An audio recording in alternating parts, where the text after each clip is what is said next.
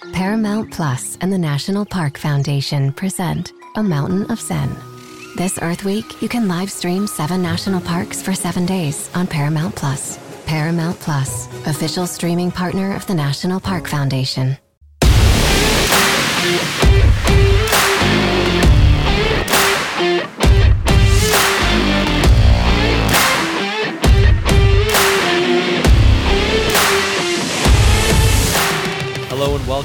24 7 Sports College Basketball Show. I'm your host, Tani Levitt, coming to you with another jam packed episode for you today. We've got two guests and a whole bunch of topics to touch on. We've got Cade Cunningham deciding to stay at Oklahoma State, the SEC Summer Check In, and of course, 24 7 Sports updated the top 150 for the class of 2021. A lot to get into. First up is going to be Brian Snow, 24 7 sports recruiting analyst and college basketball expert. He's going to hop on to touch on all three topics, but mainly SEC summer check in. And then after the break, we're going to have college basketball's assist king, Jerry Meyer, to come on and do an even deeper dive on the 2021 recruiting rankings update. But before we get to any of that, I want to thank you. We've seen a ton of new listeners in the past few weeks, and the numbers just keep rising. It's awesome to see that. I appreciate having you guys here with us, whether you're coming from Apple, Spotify, 247sports.com, or from somewhere else.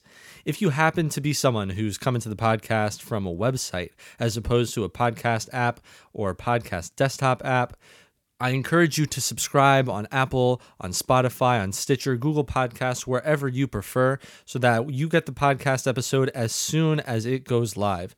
If you're waiting for the website, it takes time. We've got a lot of stuff to do at 247sports.com, and there's no guarantee we're going to put in an article right away. So if you want to get these episodes right away, do us a favor and subscribe wherever you prefer getting your podcasts. And also, if you want to give us uh, feedback as to what you want to hear from, I know last week we gave a shout out to Banana Slug Pab for his Virginia content that he asked for. Hit us up in the five star review in Apple Podcasts. Those make a huge difference for us in terms of visibility.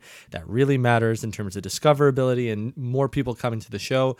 We want more of you. We want to be able to do more for you. So if you want to give us a five star review, that would be awesome. So without further ado, let's hit it now with Brian Snow to talk about the SEC Summer Check-in. All right, we're bringing in Brian Snow, national recruiting analyst and college basketball expert for 24/7 Sports. Brian, how you doing? I'm great. How are you? You know, I, am excited to have a, a, rankings update, and I feel like we're, we're getting about one basketball news item a week. Uh, and this week, with the rankings update and the news uh, out of Oklahoma State that Cade Cunningham is going to stay, we got two. And so I feel like I'm doubly blessed. Yeah, you know, we, we try to bring as much as possible to the table. That's right. So before before we get into it today, we're gonna be uh, doing a bit of a summer check-in with the SEC. But we've got a lot going on today. We're recording on Wednesday. This is to come out on Thursday, and so there's a ranking release on 247sports.com. If you haven't checked it out already, you should definitely get there. We're to get a more in-depth conversation about that after the break. But What's your take on this Cade Cunningham news? He's staying in Oklahoma State, and, and barring a huge surprise out of the NCAA, he's not even going to have a chance to make to the NCAA tournament. Yeah, I'll be honest, it, it doesn't surprise me even a little bit. Cade committed to Oklahoma State because his brother's the coach or the assistant coach at Oklahoma State. None of that changed being in the NCAA tournament. Now, that doesn't mean Cade doesn't care about winning. That doesn't mean Cade doesn't care about the NCAA tournament. But the fundamental reason why he picked Oklahoma State did not change at all. If it was about a chance to win the national title, he would have gone to Kentucky. I, th- that's just the reality. And as much as the NCAA tournament can help people's draft stock, Marcus was the number one pick. He didn't play in the NCAA tournament. Ben Simmons was the number one pick. He didn't play in the NCAA tournament. For Cade, he could still be the number one pick and not play in the NCAA tournament. He's got, you know, depending on how the season goes, obviously we hope we have one. You know, he's got 31 games before the conference tournament to prove that he's the number one pick. So you know, it changed much in that regard. Uh, so it didn't shock me at all. It actually surprised me that people thought he was going to get out of his letter. I, I was like, why? That had nothing to do with why he chose Oklahoma State. And ultimately, he stayed with Oklahoma State as, you know, I expected and most of us at 24 7 Sports expected. Yeah, at the end of the day, he was and still probably is going to be a preseason All American. You expect him to put up big numbers at Oklahoma State, and these are guys he's familiar with. So, uh, like you said, uh, not not I, I, was surprised honestly, uh, but maybe that just uh, speaks to how little of an insider I am. But nonetheless, very interesting news out of Stillwater, Oklahoma. Uh, let's move over to the 2021 rankings real quick before we hit the SEC. Uh, like I said before, everyone should check those out on 247sports.com.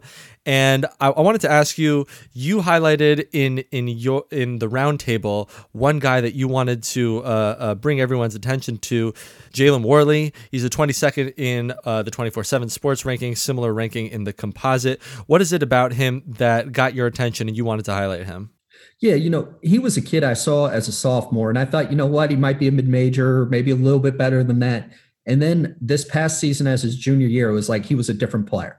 He was bigger, he was athletic, and everything else shined through. His skills were better. And then you look at a kid who plays point guard like he does, even though he could be a combo guard at times, but he plays point guard. You look at him and you're, you're saying like, wow, this dude is really good. He he's a leader. He's got a great work ethic. He's got a great feel for the game. Makes everybody around better. And then on top of it all, he's good himself. Like he can get a bucket himself. He can make shots. Well, he's not going to wow you with athleticism. He has enough athleticism that it really doesn't matter. So when you look at it, it's like this kid does everything and then brings everything you want off the off the court at the most important position. So you know it's a no brainer that he's one of the best players in the class. And so, with guys like Warley who really impressed you in the past season, that junior tape or the tape from the 2019 season or 2019 2020 season is really what you were working with uh, as you made this rankings update. And you wrote a really interesting article about how you and the other recruiting analysts at 24 7 Sports were, went about making this update, even though there weren't games going on. You know, could you take listeners kind of inside that, that process, what it is you guys wanted to do with this ranking? Since there's no new tape, no new games? Yeah, I mean, the first thing is I hope I never have to do this ever because it is not fun. I mean, sitting down and watching, you know, six to eight high school games on each kid, it, it, it stinks. It's awful. Because uh, part of it is you, you're not seeing you're not seeing the kids go against the best other kids. You know, you're you're watching bad film that a 16 year old film will attention. You know there, there's a lot of things that aren't great about it but it's what you have so you have to use it. And since we can't be everywhere to see every game live what's the best way to see new kids? It is watching the high school film their game film and we made a conscious effort to really do that and not watch highlights. You know everyone looks like an all highlights. You know there's a joke by you know some some guys like if a kid shoots enough i can make a great highlight film. Because if he shoots 8 for 20 you better you edit out those 12 misses, those eight makes look great. So we're not watching highlight tapes. We're watching full games to get a full feel to to get the best possible amount of information given the circumstances. And, and that's what we did. And to go along with it, we didn't update our rankings at the very end of the season. We did it a little bit before the end. So guys like myself, Josh Gershon, Evan Daniels, Jerry Meyer, we, we saw some other games in person between the last rankings update and the end of the year. So we have a bit of uh, in-person evals that we had to catch up on, but you know there were so many new names that came onto the radar, and usually we'd see them in person 20 times in the spring, but without that benefit this year due to the pandemic, you know we, we had to go back to the high school film, and, and that's what we did, and it's a time-consuming process. It's a it's not a fun process the way you have to do it and it's the way we did do it. So, just out of curiosity, when, when you're watching these high school games, are you like hitting the Chromecast and putting them on the TV, or are you watching these straight on the laptop? Straight on the laptop. First of all, you got to understand like, let's say there's 247 employees at 24 7 Sports. When it comes to tech savviness, I am 47. so, even even getting me to do that is it, it's going to be a problem putting it on a tv like oh how do i do this it's not going to go well so I have to do it as simple as possible, which means on the laptop.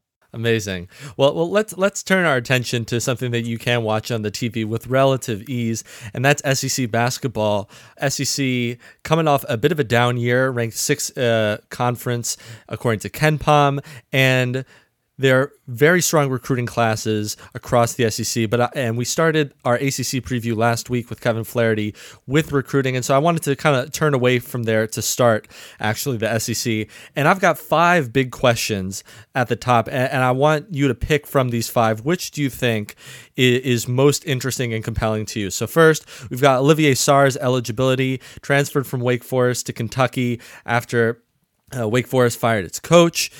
Second, we've got Rick Barnes coaching uh, a whole bunch of talent, five stars, and, and traditionally Rick Barnes' best teams kind of didn't have five star talent with you, with the exception of Kevin Durant's years. Uh, third, who's coming back for LSU? They got four guys in the draft, and if they come back, that's a really interesting team. But if they all leave, it, Will Wade might be uh, up a creek. Fourth, Arkansas. Is Isaiah Joe going to come back? And regardless of whether or not he comes back, they got five transfers coming in and four serious freshmen. Are they going to be able to coalesce as a team and step up into that top third of the SEC? And finally, for Florida, number eight class in the country in 2019. And you know they kind of weren't able to put it together last season. Are they going to be able to now that they're coming back for their second year deliver maybe a year delayed? So those are my five questions for you. What piques your interest? For me it's arkansas. Like and for a whole variety of reasons. Like first of all like kentucky's only got like two dudes returning but that's normal. Yeah. Like arkansas has like 10 new guys like you said the for between transfers and freshmen and the whole damn all the whole thing. Like 10 new dudes in arkansas that that's unheard of. Um, and on top of that, Eric Musselman, he's a very interesting coach in that he always coaches older guys. And usually he lets his older guys just kind of rock out on offense. He says, like, I'm gonna give you the ball and you work. Well, that's hard to do with freshmen, and he's gonna be relying on freshmen, especially in the backcourt. So how Arkansas looks is gonna be very interesting to watch because you know first of all, I don't know what their off-season plan is. I know every school has a different one. I would be lying if I said I could remember all of them. Like, how much time are they going to have to work together right now? How much time are they going to have to work together in the preseason?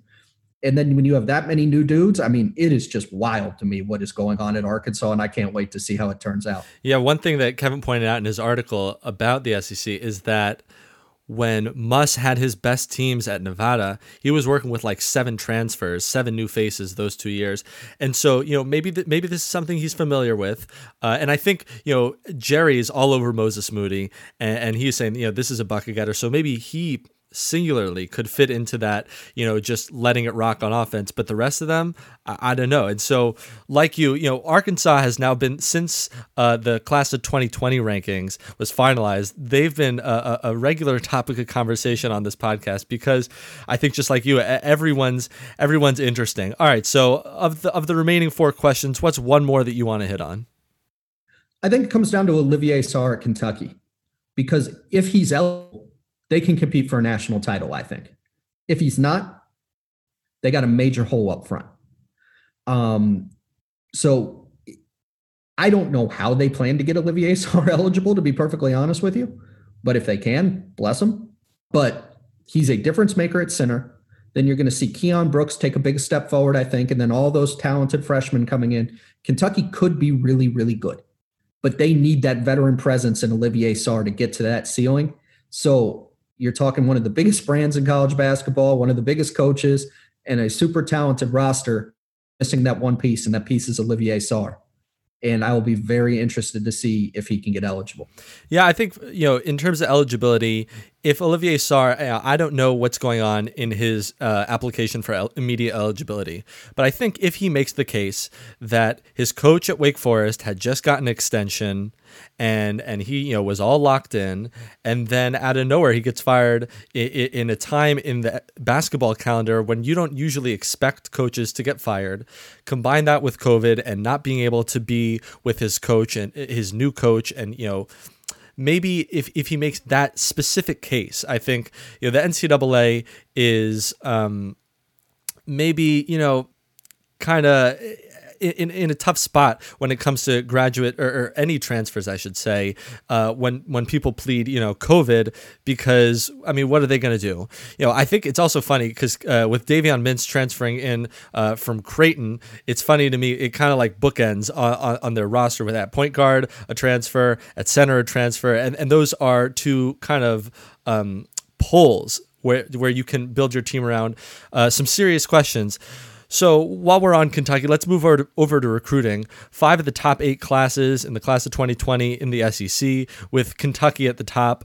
How, how do you figure this uh, new recruiting class at Kentucky is going to fall in? Um, I think they're going to be really good. Uh, you, you have a lot of talented pieces coming in. You know, you you have some superstar potential, and then if they got the older guys, obviously Keion Brooks will be eligible. Uh, then you Dontaie Allen, who's coming off his redshirt year, he'll be a redshirt freshman, but he's at least been in there. He's he's done some work, like you said, Davion Mintz. And then if they got Olivier Sarr, then you can add those freshmen in, and everyone kind of falls in line a little bit. Not not too much is expected out of guys, you know, who probably aren't quite ready to be a are be are ready to play a big role, and you can keep them in that way. So I mean, I, I think the Kentucky class is going to live up to the hype. It's just they need that help around them. How many how many of these uh, recruits, BJ Boston, Terrence Clarke, do you especially uh, those those guys of my attention? How many of them do you think are going to be one and done? It's always hard to know. Uh, I mean, I think BJ Boston and Terrence Clarke certainly both plan to be one and done. Um, I would guess, you know, basically every kid thinks he's one and done. But I mean, certainly those two are going to have a great shot to be one and done's. So I, I would say, you know, two, two, three of them, you know, maybe one of the big guys has a breakout year. Let, let's say Isaiah Jackson's blocking every shot imaginable, then maybe he is as well. But BJ Boston and Terrence Clarke are probably the two pretty safe bets. Yeah. So at number two in uh, the SEC recruiting, you have Tennessee. And like we said at the top, a serious, serious recruiting class. Just Kentucky and Illinois have uh, comparable backcourts incoming in the 2020 class. Uh, and with everybody expecting Yves Pons to remove his name from the draft, there's going to be a tremendous amount of talent uh, in Knoxville. Coming off a, a weird year, ended up 17 and 14. You know, what do you expect for Tennessee, you know, this year? Kentucky uh, is the name brand, but a lot of people, Gary Parrish and Kevin Flaherty, have them uh, in the top two. Um, you know, there's going to be high expectations, and with good reason. Anytime you got five star guards and and uh, you know, you know, big guy like a Yves Pons who's so versatile, John Fulker, you you've got players. So there's going to be high expectations, and there should be. Rick Barnes has proven he can win as a coach. He's done it multiple spots.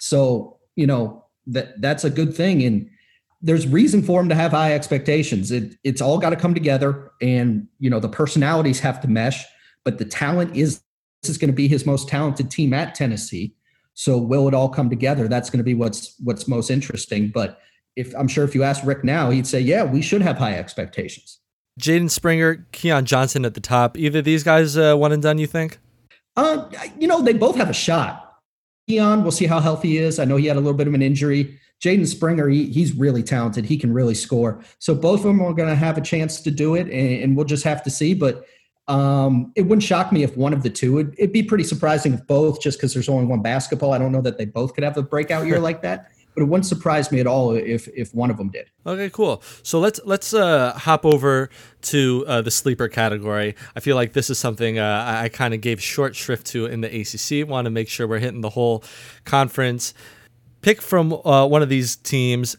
Kevin listed Auburn, Alabama, Mississippi State, and Ole Miss as the four options for his sleeper you know, Auburn coming in with the number five recruiting class, losing a lot of talent.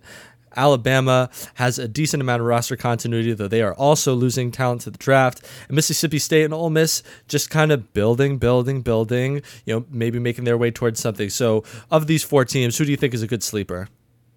I think it's Ole Miss because they got two great grad transfers coming in.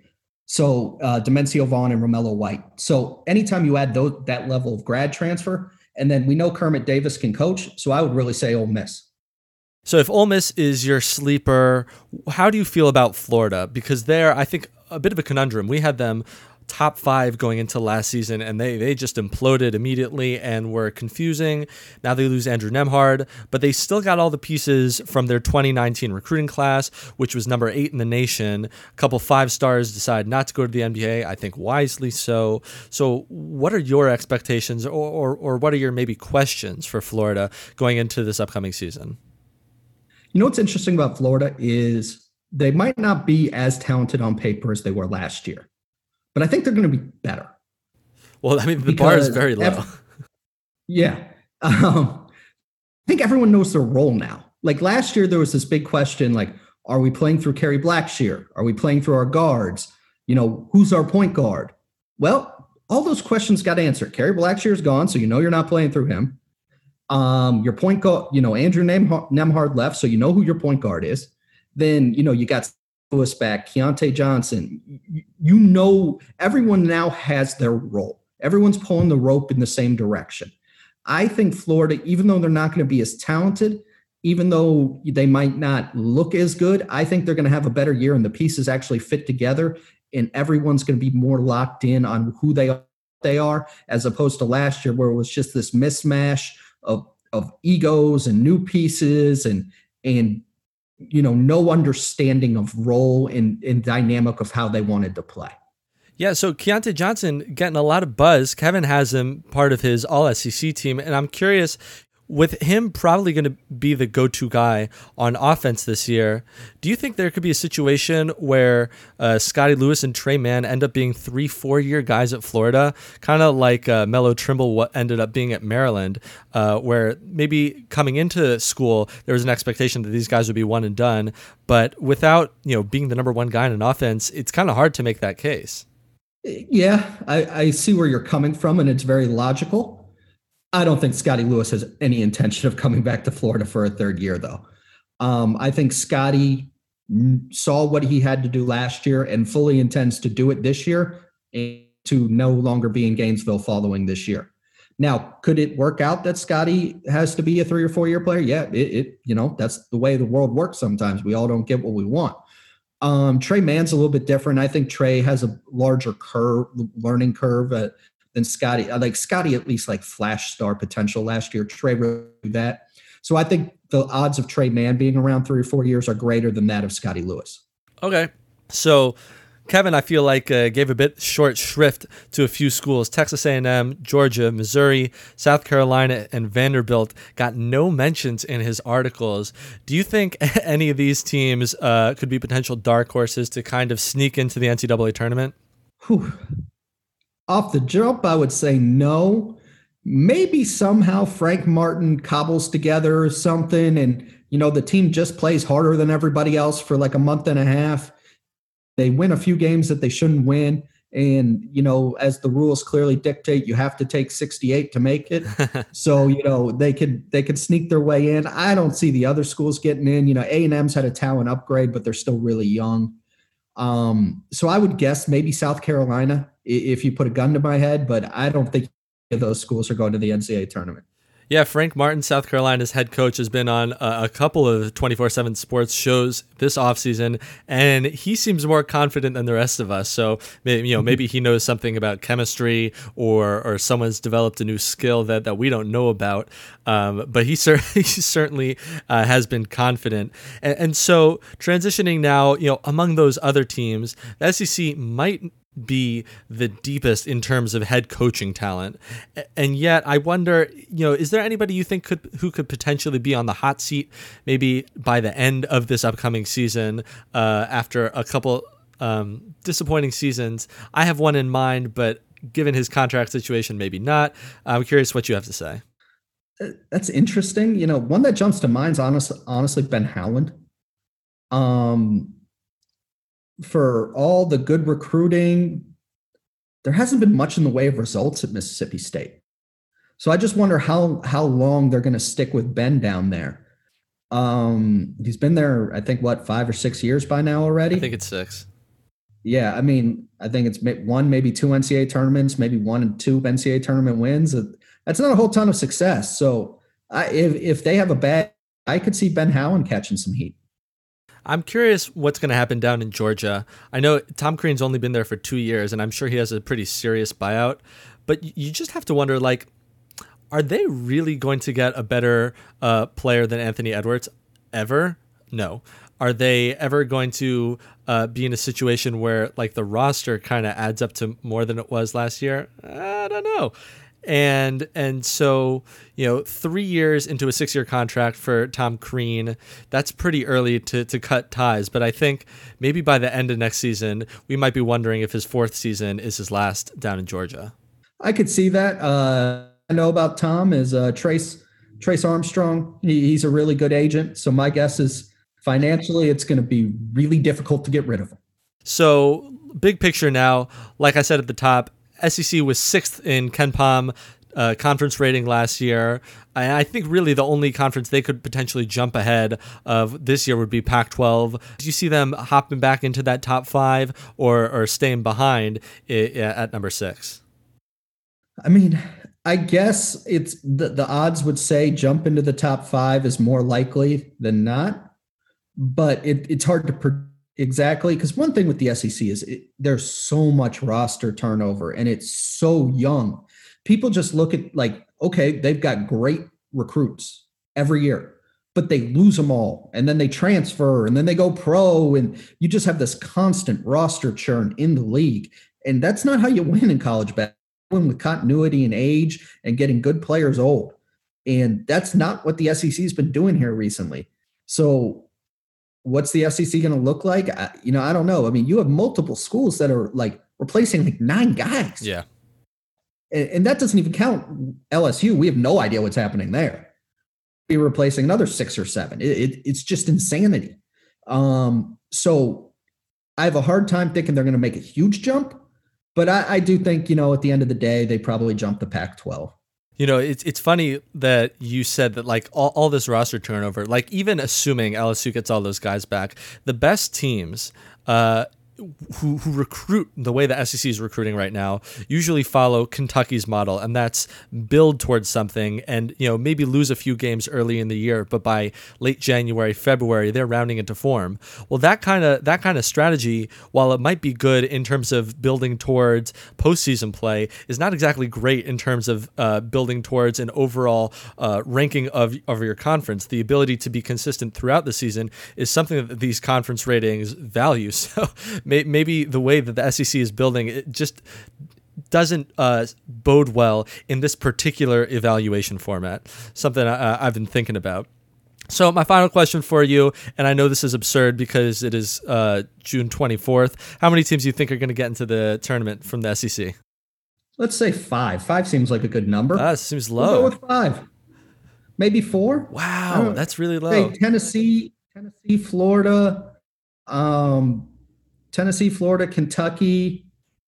Uh, who else? You know, maybe you throw Ole Miss in there. I don't know. I maybe five might be aggressive. Ah, let's go four. Let's say four now that I'm thinking about wow. it closer. I feel aggressive before before we before we went. I wrote I wrote down my list and I got seven, and I feel like all, all of a sudden that's very aggressive. No Arkansas for you? They got they're replacing so many guys. I don't know. It's so hard for me to believe in that. I I, I feel like I believe in Muss. And one thing I like about um, their recruiting class is having Moses Moody at the top. Guards win in March. Guys who can get buckets are guys who don't necessarily need as much time to kind of work their way into a system because at the end of the day, someone uh, with Moses Moody's talent is going to be able to get buckets at the SEC level right away. And so even if they're they haven't really built their offense quite yet, I just feel I don't know. I, am I'm, I'm high on Arkansas. I, that might be because uh, I did a podcast with our one of our Arkansas guys a few weeks ago, but I don't know. I, I, I like what they're building there. I, am just in the four five range. I just seven's a lot. That's a lot. Seven is a lot. I also wonder though if there are going to be um, more Power Five, Power Six teams in uh, in the wild card wild card at large uh, section because it, it, it was hard to kind of get a sense for uh, the mid majors during COVID. I, I, I have this hunch, and it's like not really fully fleshed out, that the um, mid major level is going to kind of be dinged, un- like maybe not fairly, but it's going to be dinged nonetheless in the at large kind of situation for this upcoming NCAA tournament. Yeah, I, I can see that. I mean, it's possible it's it's going to be a bizarre and very confusing uh, NCAA season, uh, to say the least. Brian, you got any parting shots before we head out to the break? No, no, just said, what I can say. Ah, there we go. I appreciate you coming on. Brian Snow is a recruiting analyst and basketball expert, college basketball expert for 247sports.com. You can read his most recent article about how they were able to update the rankings without live basketball. Brian Snow, thanks so much for coming on the show. Thank you. All right, we're going to hit the break. And on the back half, we'll dive deeper into the class of 2021 updated rankings. Stay tuned. From the world of Sonic the Hedgehog, a new hero arrives. I am ready. Is there anyone stronger? No. Ha! Tougher? No. Funnier? I do not make jokes, I make warriors. Knuckles, now streaming only on Paramount Plus. Yes! You can now relive the best moments of the UEFA Champions League 24 7. The UEFA Champions League channel is a new 24 hour streaming channel serving non stop goals, highlights, and full match replays from the world's most prestigious club competition. Reminisce on your favorite moments, legendary players, and brilliant goals with the UEFA Champions League channel streaming around the clock on Pluto TV and the CBS Sports app. Back here now with the 24 7 Sports College Basketball Show. We've got college basketball's assist king Jerry Meyer on the other line. And Jerry, Hughes news, huge news for you. Cade Cunningham officially recommitted, reestablished himself for Oklahoma State. Great for the college basketball community. You have any thoughts? Yeah, I mean, family strong and uh, kind of a weird situation. Um, but I'm I'm going to tell you, you know, like most of these guys, they're, th- you know, they're thinking one year they're done, and that's what Cade's thinking, and so he's sticking. But I, I'm excited to watch him play. I think college basketball fans, Let's hopefully we can see him play. But this is a tremendous player. Um, kind of like a point guard version of Brandon Roy uh, at his best is what Cade Cunningham reminds me of. But kind of a futuristic, modern six six six seven point guard with size and explosion, and um, he's just a tremendous player. Amazing. Yeah. A lot of people are saying already uh, preseason uh, All American. It'll be good for college basketball to have Cade Cunningham in Stillwater, no doubt. So this week, uh, 24 7 recruiting czars, that's uh, you and your crew, updated the 2021 recruiting rankings. And let's hop into it. Let's start right at the top. Uh, no change in the top five. You got Jonathan Kuminga at one, Chet Holmgren two, Patrick Baldwin Jr. at three, Paolo Banchero at four, and Jabari Smith at five. Everyone's expecting Kuminga to either go uh, reclassify to 2020 or just go pro. But I'm curious was there still an aggressive conversation for you guys about this top five, even if at the end of the day you didn't make any changes in the order? Nothing at the top. Kuminga is number one. Uh, you know, if he's 2021, oh, without a doubt. But I agree with you. I mean, I, am expecting him to probably, you know, do the pro- professional route um, as a 2020. Um, there a little discussion on Holmgren versus Patrick Baldwin, and um, I think I think that's a valid discussion. The guy that kind of has my eye is uh, Banchero at number four. Uh, the thing about him, you know, like the knock on him, like if you wanted to break it down pros cons, is uh, how much upside is there for him? Like, is he kind of topped out already? Because he has a super mature game, well above it, it beyond his years. Smart player, physical, body's developed. Um, but I kind of really like him. and if I, I, would just say that I'll just throw this out there. If uh, you know, if let's assume Kuminga moves on out of this class, I would not be shocked if Banchero ended up at the top of the rankings. I'm not predicting that, saying he will, but I would not be shocked. I'm a, I'm a huge, huge fan of this game. Well, can you can you compare him to Chet Holmgren, who's now sitting at two, and presumably if Kuminga yeah. moves out of the class, Holmgren would be number one. But obviously, when you talk about Banchero as this uh, filled out finished product, you look at the pictures of him, and this dude is yoked. That's like the exact opposite of Chet Holmgren. Let me read exactly that. I'm gonna read. From, that would be that would be that's funny because that would be the comparison. It's like basically opposite. yeah, it's like opposite ends of the spectrum in a lot of ways, at least body wise. Yes, yes, very very different. But yeah, hit me. So like. I, I guess like when you when you're thinking about these two guys, how, how do you balance the fact that like Holmgren's current body shape and, strength and and his base would just not allow him to compete at, at, against you know bigger bodies. And yet Banchero he's got that that physical frame already ready for him. But you know you question the skills that Holmgren has. Maybe Banchero can't reach there. Yeah um, key key philosophical um, argument in scouting trying to look at okay you know, upside versus a finished product type guy. And um, man, I don't know what the right answer is. I, as I've gotten older and I've been in this business, I've leaned more towards give me the guy who's good right now, you know, that kind of thinking. Um, Holmgren is so unique, very interesting player uh, you know, when I coached at Vanderbilt, coached against uh, Tayshaun Price, I mean Tayshaun Prince at uh, Kentucky, he's got a little of that to him. You know, just like really skilled, so long. Um, and Tayshaun was a great player, and I think Chad's going to be a great player. It's just a tough. I, I don't know. I'm I'm a little leery of his body type because I don't know where it goes from there because it's, it's kind of a two-edged sword. Where does his body go? And then Banchero, um, he's very skilled, uh, but you kind of wonder like where does the skill go from there? Mm-hmm. It, it's it's a tough question. Like so, I, I really don't have an answer other than to say it's a great question.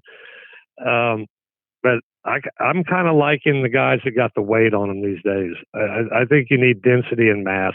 Yeah. Um, in today's in today's game. I lean that direction.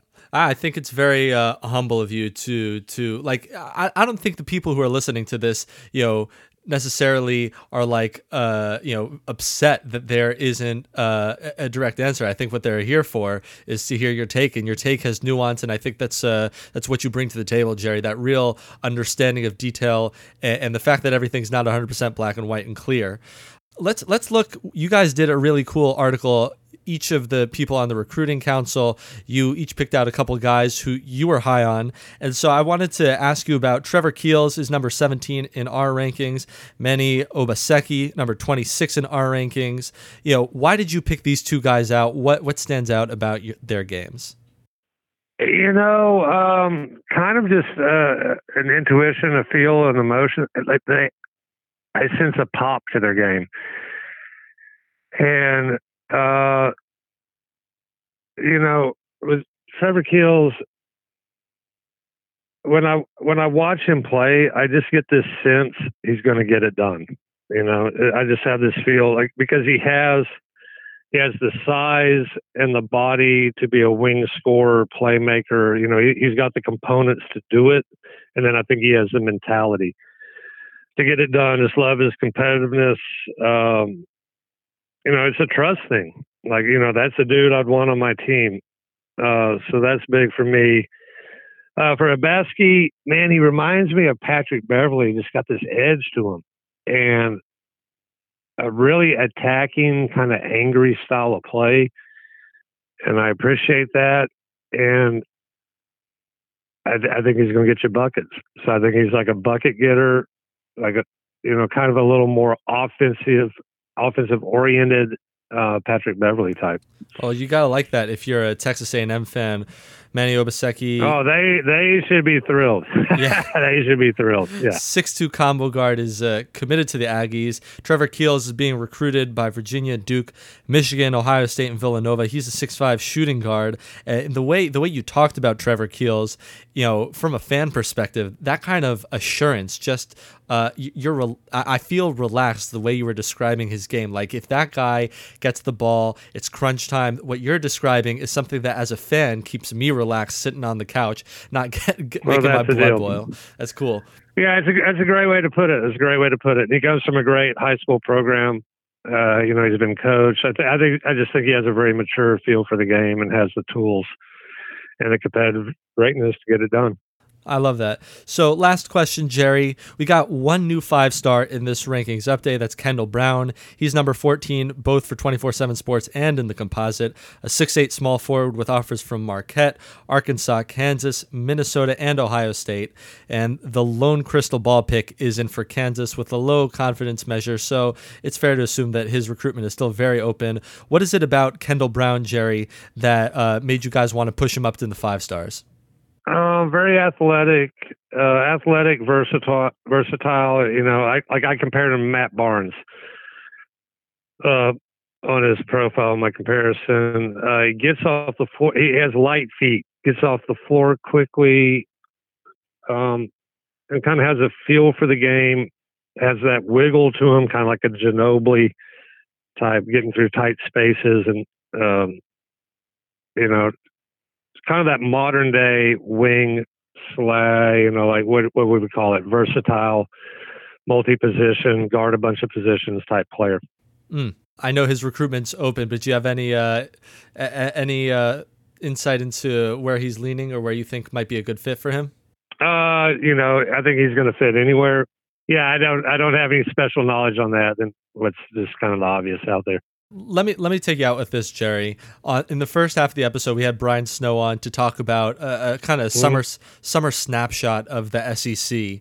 And look, I know you love Moses Moody and what's going on down there in Arkansas. Is there one team that you're kind of keeping an eye on in the SEC this year? Whether it's a team that brought in a lot in recruitment or or a team that you think if they don't get it done right now, you know their coach could be in trouble. Hmm. Interesting. Well, you know, I live uh, right by the campus of Vanderbilt, and uh, there's some disgruntlement around here uh, with Stackhouse. Like it, it, it looked really promising, and the field's not so great. I, I think I think eyes are on him to see how how that goes with Vanderbilt. Um, you know, I'm not saying he's like going to get fired or whatever, but I, find that of interest. I, I do think Musselman is a guy to be reckoned with. I think he is a very astute X and O coach. Uh, saw what he did at Nevada. Um, can recruit, is recruiting well. I am high on Moses Moody. And uh, so, yeah, I'll go with Arkansas as a team to look at.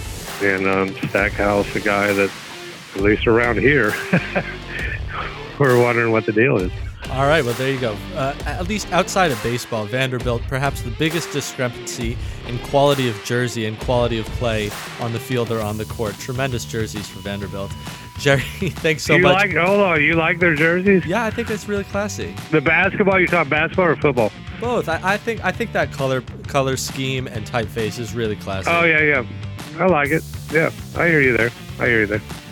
I, I didn't like I didn't like the football helmets. I didn't like that that they had some chain or anchor on the football helmets. Just Oh. that really.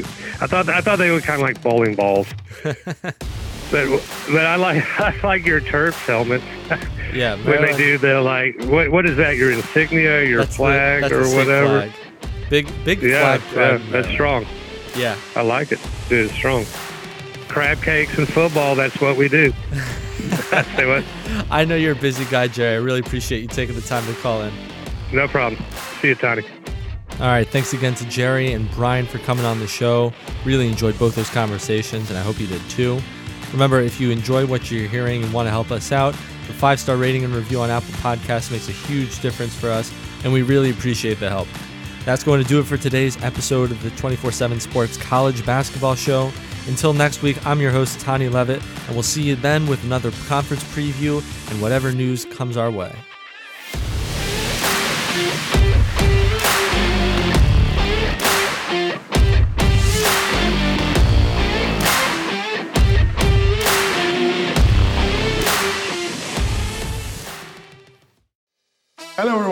It's Micah Richards here.